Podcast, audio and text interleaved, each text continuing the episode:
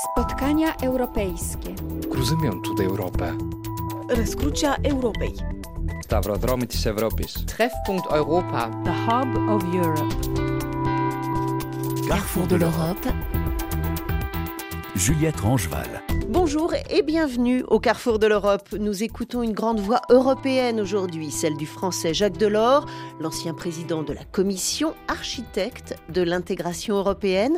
Et pour évoquer cette voix avec nous, Pascal Lamy, ancien directeur de cabinet de Jacques Delors à la Commission européenne, ancien directeur de l'OMC et président d'honneur de l'Institut Jacques Delors. Également Jérôme Vignon, ancien collaborateur de Jacques Delors et conseiller à l'Institut Jacques Delors.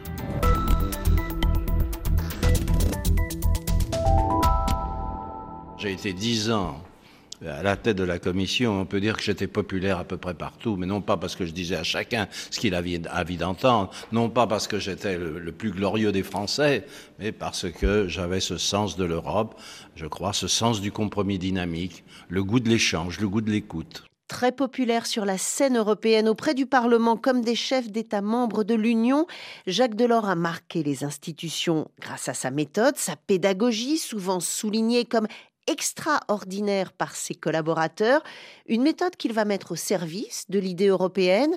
Le 25 mars 1957, lorsqu'est signé le traité de Rome, il a 32 ans. Le texte va lancer la communauté économique européenne, la CEE, e, à la base des institutions de l'Union. C'est un moment clé pour ce jeune homme dont la famille a été durement marquée par les guerres, comme il le raconte en 2007 à Pierre Gantz sur RFI. Écoutez, euh, mon père était mutilé de la guerre de 1914-18 à 90%. Nous avions euh, perdu de la famille sur les champs de bataille. Quand j'avais euh, 17 ans, euh, je voyais que euh, on allait refaire un traité de Versailles pour empêcher que les Allemands remettent ça. Et c'est là où euh, j'ai eu tout de suite la préscience que les vrais pères de l'Europe, à l'époque, ont essayé d'éviter un nouveau traité de Versailles et qu'ils en font pratiquer euh, ce qu'Anna Arendt appelle le pardon et la promesse. L'avenir s'ouvre. Oui, oui, le pardon qui n'est pas l'oubli et la promesse faite aux, aux, aux, fils et filles des ennemis d'hier qu'on ne va pas les mettre la, en marge de l'histoire, mais qu'on va les réintégrer dans la communauté. Ça, j'ai eu ce sentiment depuis le début, et j'ai trouvé que c'était un geste qui était encore plus moral que politique, mais empris d'une grande sagesse historique. Qui est Jacques Delors? Pour les Français, il est cet homme politique qui a finalement décidé en 1994 de ne pas se présenter à l'élection présidentielle, suscitant une immense déception, mais c'est aussi un grand Européen, un homme de dialogue. D'où cela vient-il? Pascal Lamy a été son directeur de cabinet à la Commission pendant neuf ans. Il est aujourd'hui le président d'honneur de l'Institut Jacques Delors. Delors, c'est d'abord un syndicaliste, et puis ensuite un économiste, et puis ensuite un homme politique, et puis enfin une sorte de moraliste. Et toutes ces couches se sont accumulées dans, sa vie.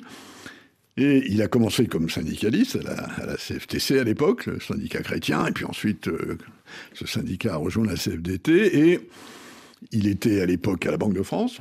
Et euh, ses camarades syndicalistes ont trouvé qu'il euh, savait parler, et donc, ils l'ont chargé d'enseigner l'économie dans le syndicat. Et Delors, euh, qui était à la Banque de France, faisait de l'économie, mais n'était pas du tout formé en économie. Et donc, il a appris l'économie dans les bouquins pour enseigner l'économie à ses camarades syndicalistes. Et c'est comme ça qu'il est devenu économiste. Euh, et c'est comme ça que petit à petit, il s'est rapproché du champ politique avec un moment et un endroit très important pour lui, qui était le commissariat au plan. Il rêvait, il le raconte d'ailleurs euh, de temps en temps, euh, que quand Mitterrand l'a prié de venir le voir rue de Bièvre, euh, après l'élection et au moment où Mitterrand songeait au gouvernement, de leur dit que Mitterrand lui a demandé ce qu'il voulait faire, parce qu'il avait quand même beaucoup aidé dans la campagne. Et Delors a toujours dit, j'ai répondu à Mitterrand que je voulais être commissaire au plan, et je me suis retrouvé ministre de l'économie et des finances.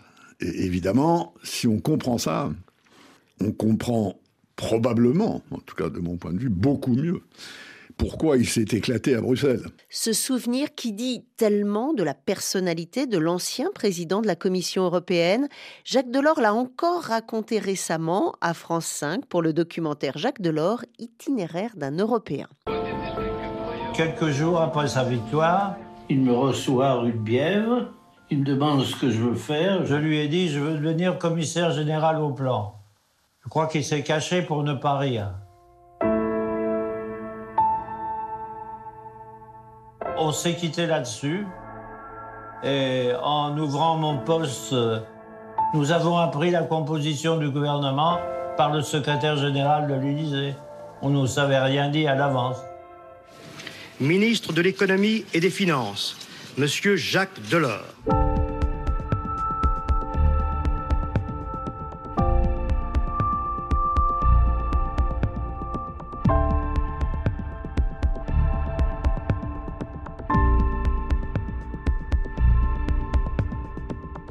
Jacques Delors s'intéresse au plan, il comprend les enjeux de la construction européenne, mais il n'est pas un enthousiaste béat, c'est un Européen raisonné, sensible aux ennuis, aux empêchements européens.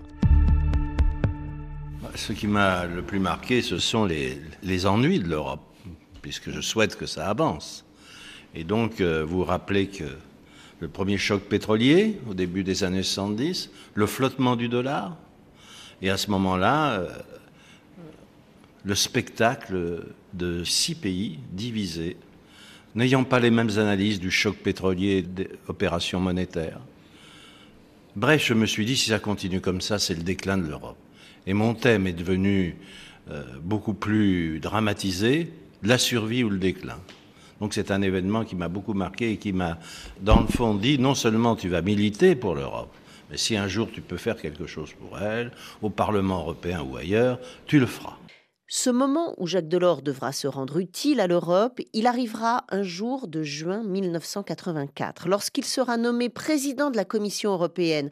Plusieurs raisons vont amener le président de l'époque, le socialiste François Mitterrand, à le choisir pour ce poste mais c'est d'abord un calcul politique, très français, qui va le porter aux affaires.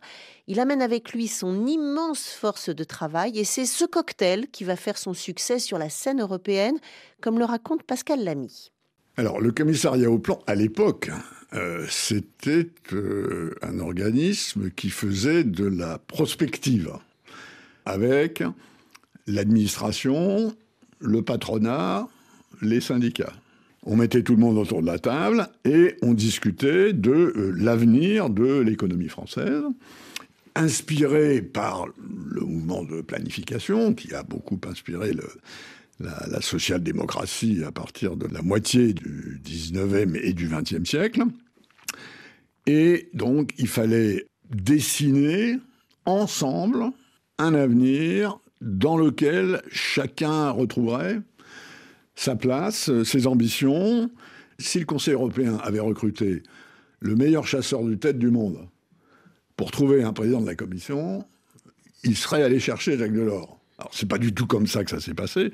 Ça s'est passé tout à fait par hasard. Euh, comme souvent dans ces grands moments, la, réalité, c'était que Mitterrand voulait nommer Claude Chesson à la présidence de la Commission, et euh, Madame Thatcher a absolument refusé euh, chez son, et donc Mitterrand se retrouve avec euh, un, principe qu'il avait fait adopter au Conseil européen de Fontainebleau, qui était le prochain président sera français, et donc c'est à ce moment-là que euh, Kohl... Helmut Kohl, le chancelier allemand... Voilà a dit à son copain Mitterrand pour essayer de le sortir de ce mauvais pas, tiens, il y en a un là, franchement, vous devriez y réfléchir parce qu'il nous, nous, a vraiment emmerdé hein, pendant trois ans là, avec les réévaluations, les dévaluations. Vraiment, il est dur à négocier. Mais c'est un vrai Européen, celui-là. Et c'est comme ça que c'est arrivé. Et que Delors a accepté en quelque sorte ce défi qui n'est pas non plus tout à fait un hasard parce qu'il faut se souvenir qu'il avait été élu au Parlement européen euh, en 79 un peu par hasard aussi, d'ailleurs, parce qu'il était vraiment loin dans la liste socialiste. Mais comme les socialistes avaient fait un, meilleur score que prévu, puis qu'il y en avait là-dedans qui avait changé d'avis, il s'est retrouvé parlementaire européen et tout de suite président de la commission monétaire. Donc, si vous voulez, c'est une espèce de faisceau de préparation, de circonstances euh, qui ont fait qu'il était parfaitement adapté et qu'il est arrivé à Bruxelles le 1er janvier 85, armé d'une vision, d'un plan, d'une méthode qu'il avait très très soigneusement préparé pendant les six mois qui ont séparé sa nomination de sa prise de fonction avec une petite équipe euh, dont je faisais partie euh, et qui a euh, préparé cette arrivée comme l'armée américaine a, préparé le débarquement en juin 44. Hein. C'est-à-dire que tout était pensé, prévu. Il a fait à ce moment-là un tour des capitales euh, pour aller voir les dix chefs d'État et de gouvernement, plus les deux euh, candidats qui étaient à l'époque l'Espagne et le Portugal, qui ne sont entrés qu'en 86. Et euh, il est arrivé dans chacun de ces entretiens avec une espèce de checklist en disant Et si on faisait si, si, si, ça, ça, ça, qu'est-ce que vous en pensez? Qu'est-ce que vous préférez? Comment vous réagissez? De questionnaires très, très préparés. Et c'est à la suite de ça, il a mixé ce que les chefs d'État et de gouvernement et les uns et les autres lui disaient, de ce qu'il fallait faire, avec sa propre pensée. Il a, euh, comme d'habitude, fait bouillir ça pendant un bon moment, et il a servi euh, le plat euh, chaud dans son premier discours au Parlement européen. Dès 1985. absolument, et on a découvert tout d'un coup un plan pour les années à venir.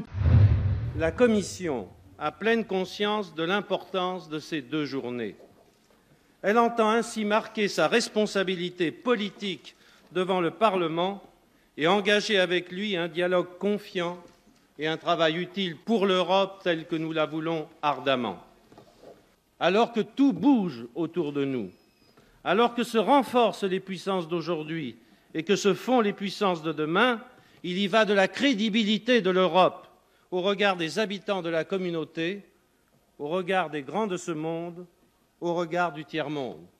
Oui ou non, mesdames et messieurs les députés, l'Europe veut-elle exister Veut-elle se faire respecter? Carrefour de l'Europe, Juliette Rangeval.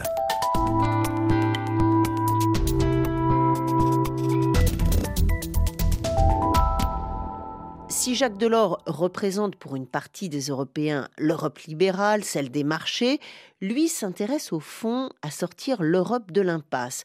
Jacques Delors pose les jalons de l'acte unique européen. Il est signé en 1986, entre en vigueur en 1987. Cette réforme du traité de Rome relance le projet de marché intérieur, il renforce le rôle des institutions, élargit les compétences de la communauté européenne.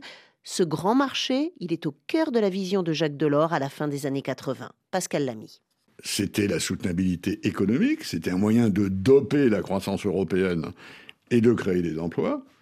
Mais il y avait à côté de ça les politiques régionales pour éviter que telle ou telle région en Europe plus faible euh, ne soit laissée pour compte dans euh, ce qui allait arriver du vent de la concurrence et aussi d'augmenter la dimension de protection sociale euh, au niveau européen, d'où par exemple l'idée de convention collective au niveau européen. C'était ça la vision. Développer l'économie, faire de la croissance, stimuler l'économie et s'intéresser aux inégalités qu'une croissance stimulée euh, crée dans un système de capitalisme de marché, qu'on trouve ça bien ou pas bien. Donc, classiquement social-démocrate, auquel s'est ajouté à partir de, disons, des années 90, et notamment du sommet de la Terre à Rio, une troisième couche de soutenabilité qui s'est ajoutée aux deux précédentes dans la pensée et dans la vision de Delors, qui est la soutenabilité environnementale. Avec l'acte unique, le président de la Commission européenne gagne le respect des chefs d'État et de gouvernement. Dans un monde alors dominé par le tandem américain et russe, le projet européen de Jacques Delors va remplir un vide il le fera une deuxième fois en 1989, au moment de la chute du mur de Berlin, comme le raconte Jérôme Vignon, ancien collaborateur de Jacques Delors et conseiller à l'Institut Jacques Delors. Que faire euh, de cette Allemagne réunifiée et néanmoins demanderesse de s'ancrer dans l'Europe? Il y avait une demande allemande à laquelle les chefs d'État et de gouvernement n'avaient pas des réponses très claires. Et c'est le traité de Maastricht en ancrant l'Allemagne à travers l'Union économique et monétaire, donc dans une dimension qu'on ne peut pas qualifier de seulement euh, économique, elle est profondément symbolique. La monnaie unique, c'est un symbole d'unité, un symbole de souveraineté aussi. Euh, là aussi, euh, Jacques Delors a apporté une réponse. La matrice de cette réponse aux nouveaux défis géopolitiques de l'unification allemande est venue de Jacques Delors avec le consentement des principaux chefs d'État et de gouvernement. Et s'il a eu une, telle emprise sur euh, le Conseil européen, c'est aussi parce qu'il y avait une demande.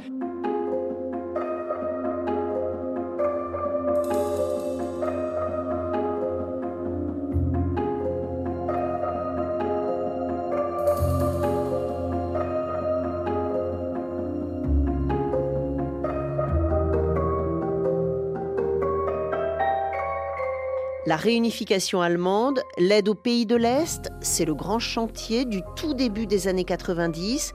Comment aider ces pays sans déséquilibrer l'Europe ou la Russie? Écoutez le président socialiste François Mitterrand et la nuance apportée par Jacques Delors. C'était en 1989 sur Europe 1. Nous nous déclarons prêts à coopérer à tout ce qui pourra permettre le redressement des pays de l'Est. Nous sommes prêts à coopérer, à contribuer par tous nos moyens à cette restauration ou à cette instauration d'une économie saine et au prix, bien entendu, condition sine qua non, d'un retour vérifié à la démocratie par le respect des droits de l'homme et par la mise en place d'élections partout libres et secrètes. Les choses sont liées. Cela étant pour Jacques Delors, président de la Commission européenne, il faut aussi savoir ne pas aller trop vite. Jacques Delors au micro d'Europe numéro 1. Aujourd'hui, si nous entrions dans une phase d'accélération accrue, trop intense de l'histoire en Europe, il est possible qu'à ce moment-là, des forces conservatrices, des forces qui veulent revenir au passé, l'emportent en disant, voyez, nous sommes le calme. Il y a trop de bruit, il y a trop d'incertitude, il y a trop de déstabilisation. Nous reviendrons au calme. Et beaucoup de gens ne veulent pas cela. C'est pourquoi un des participants a dit, il faut non seulement consolider notre alliance militaire, l'alliance atlantique, mais il faut aussi que le pacte de Varsovie demeure comme il est. Et j'ai dit l'autre semaine que il fallait prendre très attention à ne pas transférer l'ensemble de la charge des pays de l'Est sur l'Europe de l'Ouest aux dépens de l'Union soviétique. Sinon, si tout balance vers l'Ouest, non seulement ce sera une charge énorme pour nous, mais on risque de rendre très difficile la tâche économique de M. Gorbatchev. Ne pas aller trop vite, mais ne pas tarder non plus, et toujours, c'est la méthode de l'or, en avançant sur l'économique et sur le social. Il faut accélérer. Accélérer, cela veut dire bien réaliser ce que nous avions déjà décidé, en y incluant la dimension sociale. Bien sûr, grâce à la construction européenne, nous avons retrouvé des forces pour lutter contre le chômage. Nous allons créer 5 millions d'emplois en trois ans, mais il faut solennellement indiquer comment nous, démocratie économique et sociale, nous concevons les droits des travailleurs. Et puis il faut maintenir le mouvement vers l'union économique et monétaire. Et nous parlerons de l'Est. Et si l'évolution est positive en République démocratique d'Allemagne, nous allons engager des négociations pour un accord de commerce et de coopération entre la communauté et la République démocratique d'Allemagne. Et nous sommes prêts, en plus, à, l'aider comme nous le faisons pour la Pologne et pour la Hongrie. Et pas simplement laisser tout le poids sur les épaules de l'Allemagne fédérale. Cette accélération de la construction européenne pourrait ne pas se limiter à l'économique et au social. Voilà Jacques Delors qui évoque un exécutif européen plus fort.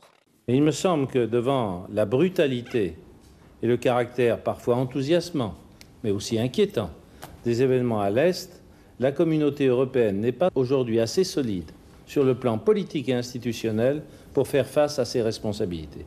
Voilà pourquoi j'ai dit, puisque l'histoire accélère, l'Europe doit aussi accélérer. Maintenant, il s'agit d'avoir en Europe, en respectant les nations et les régions, un exécutif politique qui puisse dégager les intérêts communs essentiels. Je ne dis pas une politique unifiée de l'Europe, mais les intérêts communs essentiels et qui puisse les défendre. Mais c'est sur l'économie et le monétaire que l'Union européenne avance, même si c'est avec difficulté. Le 7 février 1992, après plus d'une trentaine d'heures d'âpres négociations, les chefs d'État et de gouvernement des États membres de l'Union européenne signent le traité de Maastricht. Il entre en vigueur en 1993 et pose les jalons de l'Union économique et monétaire européenne. À l'appui de cet objectif, la création d'une monnaie commune pour l'Europe, un pas décisif pour le président de la Commission. On dit à quelqu'un, si vous alliez dans une île déserte, qu'est-ce que vous choisiriez comme un disque et un film? Vous me diriez à moi, vous avez le choix entre deux, n'est-ce pas On est... Vous avez le choix, soit en être un jour candidat, désigné comme candidat à la présidence de la République, soit un oui à l'Europe. Je choisis sans hésiter le oui à l'Europe. C'est pour vous montrer l'importance que j'attache à cela. Je veux dire simplement pour situer l'importance de l'enjeu. L'encre du traité de Maastricht est à peine sèche. On vient de célébrer une étape majeure dans la mise en place du grand marché. Et pourtant, dans l'Europe des douze, on sent déjà un climat de morosité et de déception qui s'installe.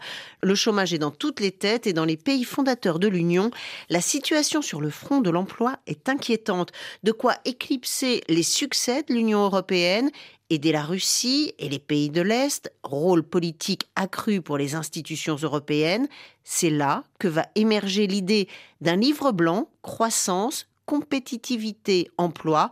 Il est présenté aux chefs d'État et de gouvernement en décembre 1993 lors du sommet européen de Bruxelles. Il reçoit un accueil favorable, mais sans enthousiasme. Pour Jacques Delors, c'est une nouvelle étape importante. C'est un nouveau départ pour une Europe dont j'ai dit moi-même qu'elle avait perdu beaucoup de sa crédibilité. Bien entendu, on ne refait pas Paris en un jour. Euh, nous sommes dans une situation difficile. Nous avons laissé pourrir la situation. Nous avons donné l'image d'une Europe unie alors que nous ne l'étions pas. Nous avons élaboré un nouveau traité qui était très loin des opinions publiques. Il a fallu se battre pour le faire comprendre. Aujourd'hui, il faut démontrer que la construction européenne est non seulement le projet des pères du traité de Rome, c'est-à-dire plus jamais la guerre entre nous, la compréhension mutuelle et la paix. On sait quel prix ça représente quand on voit hélas ce qui se passe en Yougoslavie, mais il faut montrer aussi que la coopération européenne peut être utile pour tous ceux qui désespèrent dans la vie, qui n'ont pas d'emploi, pour les parents qui s'inquiètent pour leurs enfants. Et c'est ça que aujourd'hui devrait constituer pour moi un premier motif de satisfaction, à condition bien entendu que les gouvernements fassent ce qu'ils ont décidé. Si le livre blanc est accueilli avec un enthousiasme modéré, pour Jérôme Vignon, il va connaître une riche postérité. Mais il ne va pas tout résoudre, bien sûr. Parmi les faiblesses de l'Union européenne, l'ancien directeur de la cellule de prospective de la Commission pointe la faiblesse politique qui perdure aujourd'hui que peut-être ce qui reste une faiblesse euh, de l'Europe, même si cela a commencé avec Jacques Delors, c'est l'appropriation de la dimension proprement politique à partir de 1992, il est apparu clair que les réalisations économiques, monétaires, financières, sociales de l'Europe ne suffisaient pas à convaincre du bien fondé du destin européen. Il fallait transcender une certaine méfiance, je dirais un attachement national, pour rentrer dans euh, l'union politique, ça s'est appelé comme ça à partir du traité de Maastricht, c'est-à-dire dans une identité véritablement politique une communauté politique euh, de l'Europe. Ça, on y est encore, c'est loin d'être achevé, mais ça a commencé euh, sous Jacques Delors. Carrefour de l'Europe. L'intégration européenne ne se fait pas uniquement à travers la signature des traités. Jacques Delors va ressortir des cartons un projet qui représente toute la richesse de la construction européenne. C'est Erasmus, Jérôme Vignon ce projet existait quand, Jacques Delors a pris les rênes de la commission au début de 1985. Ce projet était déjà dans le tiroir, mais il était totalement enlisé. Et euh, enlisé notamment pour des raisons budgétaires, un, refus absolu des Britanniques de sortir des champs stricts des compétences de, la, ce qui était à ce moment-là la communauté économique européenne. Et alors Jacques Delors, euh, avec Manolo Marin, qui était le commissaire espagnol chargé de la culture, a pris fait et cause pour ce projet parce que d'une part, ça le passionnait, et il sentait que pour faire vivre l'Europe, il fallait qu'elle soit accessible aux citoyens. Il y avait donc un moyen très concret de la rendre accessible, c'est d'organiser cette euh, rencontre systématique des étudiants, sachant que dans le passé, l'Europe avait existé au niveau des intellectuels. Erasmus était l'emblème même de cette Europe qui voyage et qui apprend euh, de ce voyage. Donc il s'est battu avec beaucoup d'habileté, il a fait pression sur euh, Madame Thatcher et il a obtenu gain de cause sur quelque chose qui aujourd'hui est un des fleurons, c'est même un symbole de, de l'Europe, c'est cette possibilité de voyager pour apprendre et euh, aussi bien pour les professeurs que pour les étudiants. Et maintenant, vous savez qu'on développe Erasmus pour euh, pas seulement les universitaires, mais les apprentis. C'est peut-être même une des seules réalisations claires qui euh, est accessible directement aux citoyens. À travers Erasmus, on connaît, on découvre les autres pays, on se sait membre d'une communauté plus large.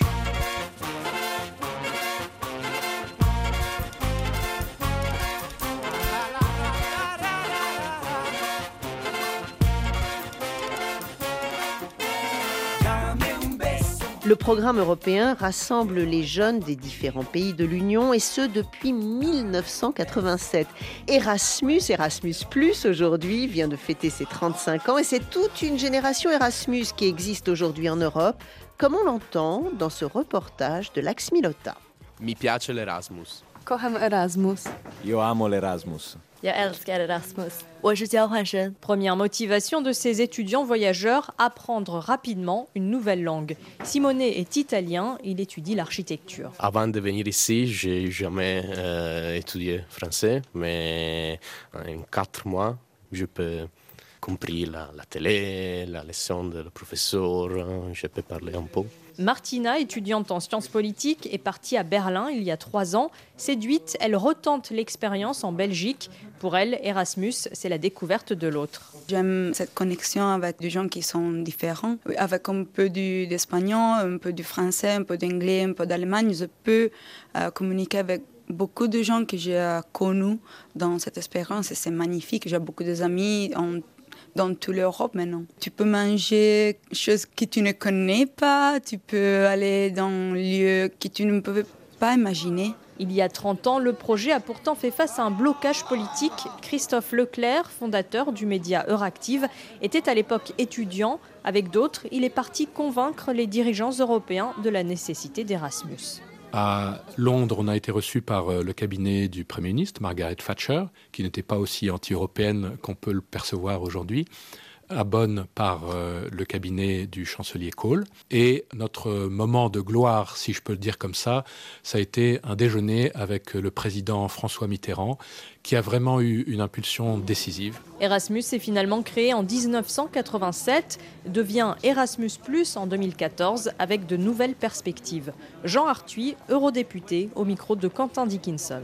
Ce que nous voulons, c'est que Erasmus ne soit pas qu'au profit des étudiants, qu'Erasmus soit au profit de tous les jeunes et notamment des apprentis. Et donc ce que nous voulons, c'est coupler l'apprentissage de longue durée et Erasmus. Encore plus de voyageurs pour encore plus de rencontres. Selon un questionnaire envoyé par la Commission européenne à 80 000 anciens étudiants, une personne sur quatre a rencontré l'homme ou la femme de sa vie dans le cadre de ce programme. Ce succès d'Erasmus, il faut peut-être le chercher aussi dans le goût de Jacques Delors pour la pédagogie. L'éducation passée par les JOC, les jeunesses ouvrières chrétiennes, il ne cessera jamais d'apprendre et de se former, Jérôme Vignon. Il a eu au point de départ, et c'est ça, alors peut-être qui est original, une, forme d'éducation populaire très complète, euh, y compris auprès de la JOC. Et il a reçu de ses parents et de ses grands-parents également une éducation à la vie, une éducation euh, à, connaître le monde, à se situer euh, euh, dans le monde en relation avec les autres, qui sont extrêmement riches. Et euh, on pourrait penser qu'un autodidacte est quelqu'un qui, qui rejette un peu l'éducation traditionnelle. Ce n'est pas son cas. Il a toujours cherché à élargir euh, le champ de l'éducation traditionnelle. Par exemple, il est l'auteur de cette fameuse loi sur euh, l'éducation permanente en de 1972. Il, il est l'auteur également d'un rapport sur le futur de l'université qui a été commandé par l'UNESCO après qu'il ait quitté euh, l'Union européenne, enfin, après 1994. Donc c'est un passionné d'éducation, mais au sens où L'éducation, c'est aussi euh, un processus par lequel on ne cesse jamais d'apprendre. Alors, il est peut-être autodidacte, en ce sens que toute sa vie, il a été à la fois enseignant et enseigné. Il n'a cessé de chercher de comprendre le monde dans lequel il vivait, la société dans laquelle il vivait, pour essayer de, de mieux servir et le monde et la société.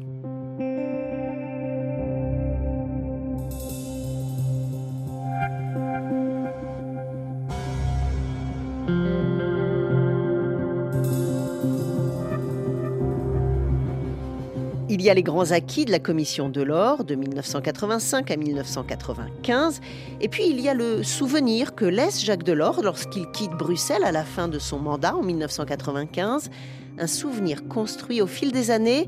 Il y a d'abord la méthode Delors, monstre de travail, qui soumettait ses collaborateurs à un rythme très soutenu, comme s'en rappelle Pascal Lamy. Sa présence au Conseil européen, qui n'a pas eu d'équivalent chez ses successeurs, pour diverses raisons, venait assez largement de la manière dont il le préparait. J'ai souvent dit que c'était infernal, quoi. Quand un Conseil européen se préparait, il fallait les notes surtout, il fallait envisager tous les scénarios, il fallait arriver en pensant ce que Mme Thatcher allait dire, ce que M. Kohl allait dire, ce que M. Lubers allait dire, ce que M. González allait dire. Il fallait avoir euh, répété euh, deux fois, trois fois, alors toi tu fais Kohl et toi tu fais Thatcher. Et il arrivait blindé la séance du Conseil européen était en quelque sorte, c'était l'accouchement, c'était la, c'était la fin. C'était la, partie presque facile. Absolument, c'était la fin de quelque chose dont la gestation avait été longue, lourde et pénible. Il était ferré à glace sur tous les sujets, et effectivement, quand il avait à expliquer au Conseil européen ce qu'il devait expliquer, il le faisait très simplement et effectivement avec cette, cette conviction euh, qu'à ce niveau-là, euh, on ne peut pas balader les gens dans des choses compliquées euh, qui, en général, y laissent à leur ministre. Il y a aussi les relations tissées au fil des conseils européens avec les chefs d'État et de gouvernement, la relation D'abord exécrable avec le Royaume-Uni de Margaret Thatcher, qui va s'améliorer au début des années 80, lorsque l'Europe et la première ministre britannique se mettent à avancer dans la même direction. Le marché unique qui se dessine en 1986 est une Europe libérale qui correspond en tout point à la vision britannique. L'occasion d'écouter cet anglais inimitable du président de la Commission européenne. What is the reason link with the construction of Europe and what is the link what is the reason link with the internal functioning of our democracy? La relation est bien meilleure avec le partenaire allemand, par exemple, comme s'en souvient Pascal Lamy. Kohl aimait beaucoup discuter avec Delors, euh, et Delors aimait beaucoup discuter avec Kohl. et, Ça, et, Ça, arrivait souvent. Delors discutait plus souvent et longuement avec Kohl qu'il ne le faisait avec Mitterrand. Alors il y avait d'autres, il y avait Filippo González, il y avait des Italiens, il y avait André Auty qui a, joué un rôle très important à l'époque, il y avait des gens comme Lubers euh, aux Pays-Bas, il y avait évidemment Madame Thatcher, avec laquelle il avait des relations professionnelles de très bonne qualité, euh, même si politiquement ils n'étaient pas du même bord et qu'elle a finalement tourné euh, anti-européen. Elle a senti un peu le, fond de l'opinion britannique qui s'est exprimé quelques décennies après avec le, avec le Brexit. C'est un signe un peu précurseur quand même. Euh, mais donc tout ça, c'était des relations de travail avec Kohl, ce qu'on peut appeler une amitié, parce qu'il partageait beaucoup de choses, et, notamment cette culture, oui, cette culture euh, chrétienne démocrate. Avec Mitterrand, parce qu'il y avait le le souvenir des, combats qu'ils avaient menés ensemble, même si Delors ne faisait absolument pas partie du premier cercle de Mitterrand, et d'ailleurs, il ne le souhaitait pas. Euh, mais euh, tout ça ne s'est construit petit à petit, et, la relation de leur kohl euh, s'est exprimée de la manière la plus complète au moment de la réunification allemande, quand Delors a compris avant d'autres, et même, à mon avis, de temps en temps, avant Kohl lui-même, euh, ce qui se passait, l'ampleur de ce qui était en train d'arriver. Mais la relation avec Kohl était très spéciale. Nous, je, l'ai souvent raconté d'ailleurs, euh, de temps en temps, euh, Kohl appelait Delors, il disait Allez, faut, faut qu'on mange ensemble demain. il dit Delors, oui, d'accord, mais enfin, demain, ah bah si, si, allez, je t'envoie mon avion. C'était une autre époque. Il, hein. sera là, il sera là à 5 heures. À l'époque, c'était à Bonn, c'était pas à Berlin. et donc, je viens, on, va, manger la soupe, et puis mon avion te emmènera, on, on, aménageait son emploi du temps, et on partait. Et on allait manger la soupe avec, euh, avec euh, Kohl, avec un peu de vin blanc. Et euh, Kohl avait, entre-temps, convoqué deux, trois ministres pour manger la soupe ensemble. Et on refaisait, peut-être pas le monde, mais enfin, on refaisait l'Europe, on préparait le prochain Conseil européen. Et ça, c'était évidemment très important parce que ça se faisait de manière totalement informelle, c'était pas préparé par des fonctionnaires. Et puis, il y avait un peu l'équivalent, sous une forme différente, avec les British qui avait compris comment travaillait Delors. Et euh, par exemple, quand il y avait un conseil affaires générales, c'était le ministre des Affaires étrangères euh, britannique qui était là, qui a très longtemps été Geoffrey Howe, qui était devenu un ami de Delors. Et ben, le dimanche soir, avant le conseil d'affaires générales qui arrivait le lundi, Geoffrey Howe arrivait le dimanche après-midi et invitait Delors et votre serviteur à dîner dimanche soir pour préparer, comme ça, faire un tour d'horizon tout ça, c'était énormément de travail, énormément de travail. Et alors, il a l'équipe qu'il avait et que je dirigeais euh, était, je crois, assez retaillée. Comme j'avais travaillé avec Delors quand il était ministre des Finances, j'avais au courant. J'avais à peu près compris comment il travaillait, ce qu'il faisait bien, moins bien. Et en général, dans ces cas-là, on essaie de faire à sa place ce qu'il fait moins bien et de laisser faire ce qu'il fait bien. Mais c'était, c'est vrai, tous les gens qui ont travaillé avec lui à l'époque, se souviennent de, périodes de travail euh, assez, assez harassantes. Président de la Commission européenne, auréolé de louanges, Jacques Delors aurait pu diriger la France. Le centre et la gauche voulaient en faire leur candidat pour la présidentielle de 1995. Le 11 décembre 1994, quand il se rend sur le plateau de 7 sur 7, l'émission politique d'Anne Sinclair en direct à la télévision française, le suspense est à son comble. Bien, Jacques Delors, je vous repose ma question du début de l'émission. Est-ce que vous êtes, oui ou non, candidat à l'élection présidentielle? Yann Sinclair, par exception, je vais lire. Lui qui a l'habitude de prononcer ses interventions sans notes va lire soigneusement. Il n'ira pas. L'annonce fait l'effet d'une bombe. Comme beaucoup le savent, je n'ai jamais organisé ma vie en fonction d'une carrière à réaliser ou de poste à conquérir. J'ai toujours essayé de choisir de travailler, de militer là où j'estimais être le plus utile pour les valeurs que je défends, pour la société et pour mon pays. Et c'est dans ce même esprit que j'ai orienté mes réflexions de ces derniers mois. J'ai décidé de ne pas être candidat à la présidence de la République. Ce n'est pas une décision qui fut facile à prendre. Je voudrais donc l'expliquer le plus simplement possible. Autant le dire d'emblée et de la manière la plus claire, beaucoup de raisons personnelles me poussaient à dire non. Je vais atteindre 70 ans, je travaille sans relâche depuis 50 ans et il est plus raisonnable dans ces conditions d'envisager un mode de vie plus équilibré entre la réflexion et l'action.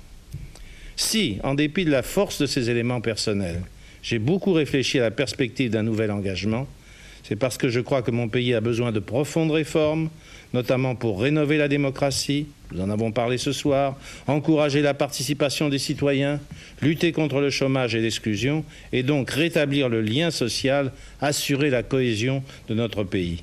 Sans oublier mais pourrais-je l'oublier, le caractère vital pour la France de demeurer l'inspiratrice d'une Europe politique puissante et généreuse à la fois. Je suis sûr que les Français aspirent à reconstruire une société fondée sur la solidarité envers tous, mais aussi sur la responsabilité de tous. Sa non-candidature laissera pour longtemps des traces dans le paysage politique français. Jacques Delors se vante, lui, de son bon bilan européen, notamment sur les questions sociales, répondant une nouvelle fois à ceux qui l'accusent d'avoir mis en place une Europe libérale. Je me donne un bon bilan compte tenu de la situation. L'harmonisation par le haut des conditions d'hygiène, de santé et de sécurité sur les lieux de travail et des conditions de travail. Deuxièmement, Personne n'avait parié un franc français à l'époque.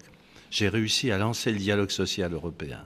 Et il y a eu des conventions collectives européennes. Ce n'est pas de ma faute si ça ne continue pas. Troisièmement, la cohésion économique et sociale.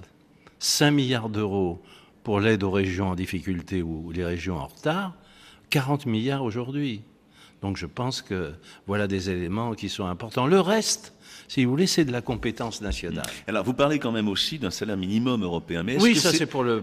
C'est pour le futur. C'est pour le protocole. Mais est-ce qu'on risque pas d'harmoniser vers le bas les salaires parce que tous les pays européens ne peuvent pas avoir le même salaire minimum? Non, mais je propose que ce salaire minimum soit fonction de la richesse des pays membres. Donc, disons actuellement que les niveaux de développement pour aller vite sont entre 40 et 100 le salaire minimum serait entre 40 et 100. Mais il y aurait une aspiration vers le haut. Et en tout cas, cela empêcherait euh, euh, dans des périodes difficiles, un dumping salarial. Ça empêcherait de, tirer vers le bas, au contraire. ça, tirerait vers le haut. Et c'est ça, dans le fond, la grande philosophie des politiques de cohésion économique et sociale dont je vous ai déjà parlé.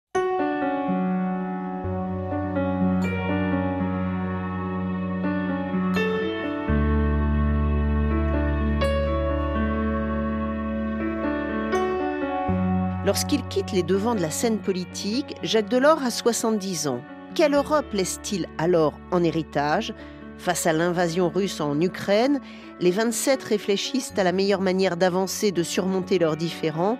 L'Europe se fera dans les crises et elle sera la somme des solutions qu'on apportera à ces crises, écrivait Jean Monnet dans ses mémoires. Et nous sommes précisément dans un de ces moments de crise aiguë, souligne Jérôme Vignon on, s'aperçoit que l'Europe a évolué par, par bond, par choc de caractère géopolitique.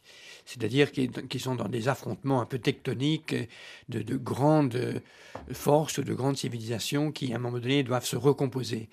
Et euh, typiquement, on est dans un de ces moments. Euh, c'est clair que la, la recherche d'une nouvelle place pour la Russie dans le monde euh, l'émergence de la Chine et son conflit avec les États-Unis euh, crée une situation complètement nouvelle qui va probablement engendrer, qui va engendrer une phase nouvelle euh, dans l'intégration européenne. Et Jacques Delors, lui, comment voit-il se dessiner l'Europe de demain? Une Europe ou plutôt deux? Il faut discuter pour une Europe à 27 ou à 30 de la communauté européenne, du traité de Rome et de l'acte unique. Les autres éléments, union économique et monétaire, ce sera à géométrie variable. Tous les pays ne vont pas adhérer au début. La politique étrangère commune, elle n'en est qu'à ses balbutiements. De même, la politique de sécurité commune. Donc il faut partir de cela. Mais je pense qu'un jour, il y aura deux Europes. Une grande Europe, avec euh, ses, possibilités d'échanger, de circuler librement, les idées, les personnes, les biens, les services. Et tout ceci créera un ciment pour la paix, pour la reconnaissance mutuelle entre les peuples, et il y aura une autre petite Europe, plus petite, avec des gens qui auront des ambitions plus grandes, qui voudront que des nations souveraines s'associent entre elles, tout en restant elles-mêmes, pour pouvoir exister dans le monde de l'an 2020. C'est un projet à long terme. Attention à tous, aux mauvais bergers qui rejettent ça en parlant de la souveraineté nationale. Et la nécessité de donner un visage à cet ensemble encore trop bureaucratique, trop abstrait. Le débat public moderne c'est considérablement personnalisé. On dit plus souvent M. Clinton que les États-Unis. On dit plus souvent Tony Blair que la Grande-Bretagne. Et moi-même, quand j'étais président de la commission, le président des États-Unis ou le président d'un autre pays m'appelait comme si je personnalisais l'Europe, alors que je n'en avais pas les pouvoirs. Donc nous avons besoin, pour politiser l'Europe, de lui donner un visage. Ce visage, ça peut être soit un président de l'Europe pour une période de deux ans, deux ans et demi, désigné par les chefs d'État et de gouvernement, soit désigné lors du débat sur les élections européennes le président de la Commission. Mais il faut personnaliser le débat européen comme cela se passe dans nos démocraties. Carrefour de l'Europe, Juliette Rangeval.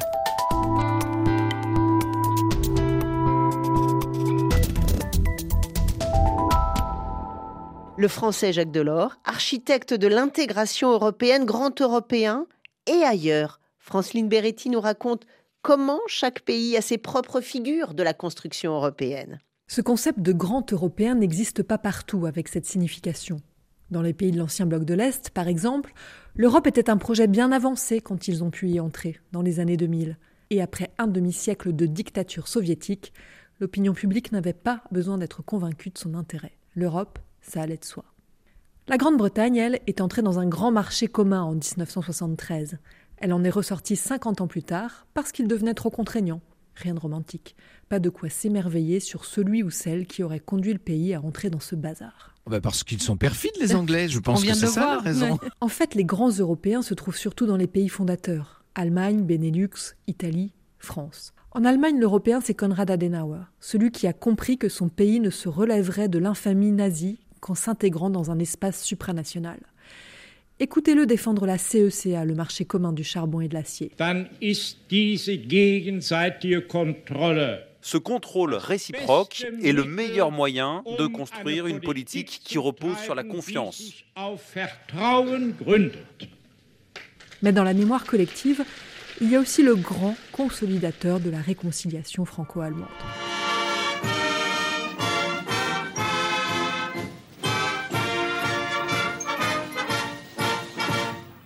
L'image probablement la plus poignante de cette cérémonie, le président Mitterrand et le chancelier Kohl se serrant la main pendant l'exécution de la Marseillaise, après que le Deutschland über s'est retenti sur ces lieux historiques. Je crois que c'est la première fois que l'hymne allemand a été joué à Verdun. Helmut Kohl est pour les Allemands aussi un grand Européen. En Italie, la réconciliation franco-allemande, ça ne passionne pas les foules. Non, le grand Européen là-bas, c'est Altiero Spinelli. Il n'est pas considéré comme un père fondateur de l'Union. Ça, c'est Alcide de Gasperi, président du Conseil à l'époque des premiers traités. Mais Spinelli est un des auteurs du manifeste de Ventotene. Ce texte pense une Europe unie et défend l'idée d'une constitution dès les années 1940. En 1981, au Parlement européen, Spinelli plaide encore pour plus d'intégration. Nous devrions, avant toute chose, impliquer davantage et toujours plus profondément l'ensemble du Parlement. Et puis côté belge, il y a Paul Henri Spaak. Moi j'aime autant les Wallons que les Flamands, moi je me sens un bon Belge. Un bon Belge qui a compris que son petit pays aurait tout à gagner d'une communauté européenne. Même si à l'époque de l'interview, en 1968, il n'est pas en bon terme avec son grand voisin. Quel est votre sentiment exact à l'égard du général de Gaulle?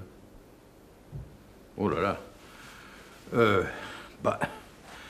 Oui, Spaak était surtout de gauche à l'inverse de Johan Willem Beyen, un banquier néerlandais qui a défendu de toutes ses forces l'idée d'un marché commun. À l'époque, aux Pays-Bas, tout le monde y est opposé. Il y avait euh, pas mal de ministres qui ne croyaient pas du tout aux chances de succès euh, d'une telle initiative. En outre, il était confronté avec une forte opposition des milieux économiques, notamment les milieux économiques basés sur le port de Rotterdam, euh, qui craignait fortement que euh, euh, la création d'une union douanière mènerait à une sorte d'entité protectionniste. Comme on disait, ce que Napoléon n'a pas réussi à faire, c'est enfin Mendès France qui le réussira. C'est le néerlandais Charles Rutten qui parle, grand européen lui aussi.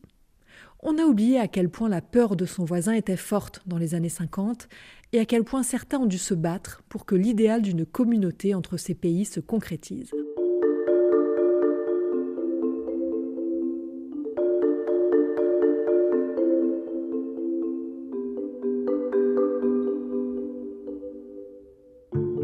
Carrefour de l'Europe, les grandes voies de l'Europe. Aujourd'hui, Jacques Delors, l'architecte de l'intégration européenne, avec Pascal Lamy, ancien directeur de cabinet de Jacques Delors à la Commission européenne, ancien directeur de l'OMC, président d'honneur de l'Institut Jacques Delors, et Jérôme Vignon, ancien collaborateur de Jacques Delors et conseiller à l'Institut Jacques Delors, avec également les archives de la Sonothèque d'RFI à la réalisation Ludivine Amado. Vous retrouvez le podcast sur rfi.fr et sur les plateformes d'écoute. À bientôt.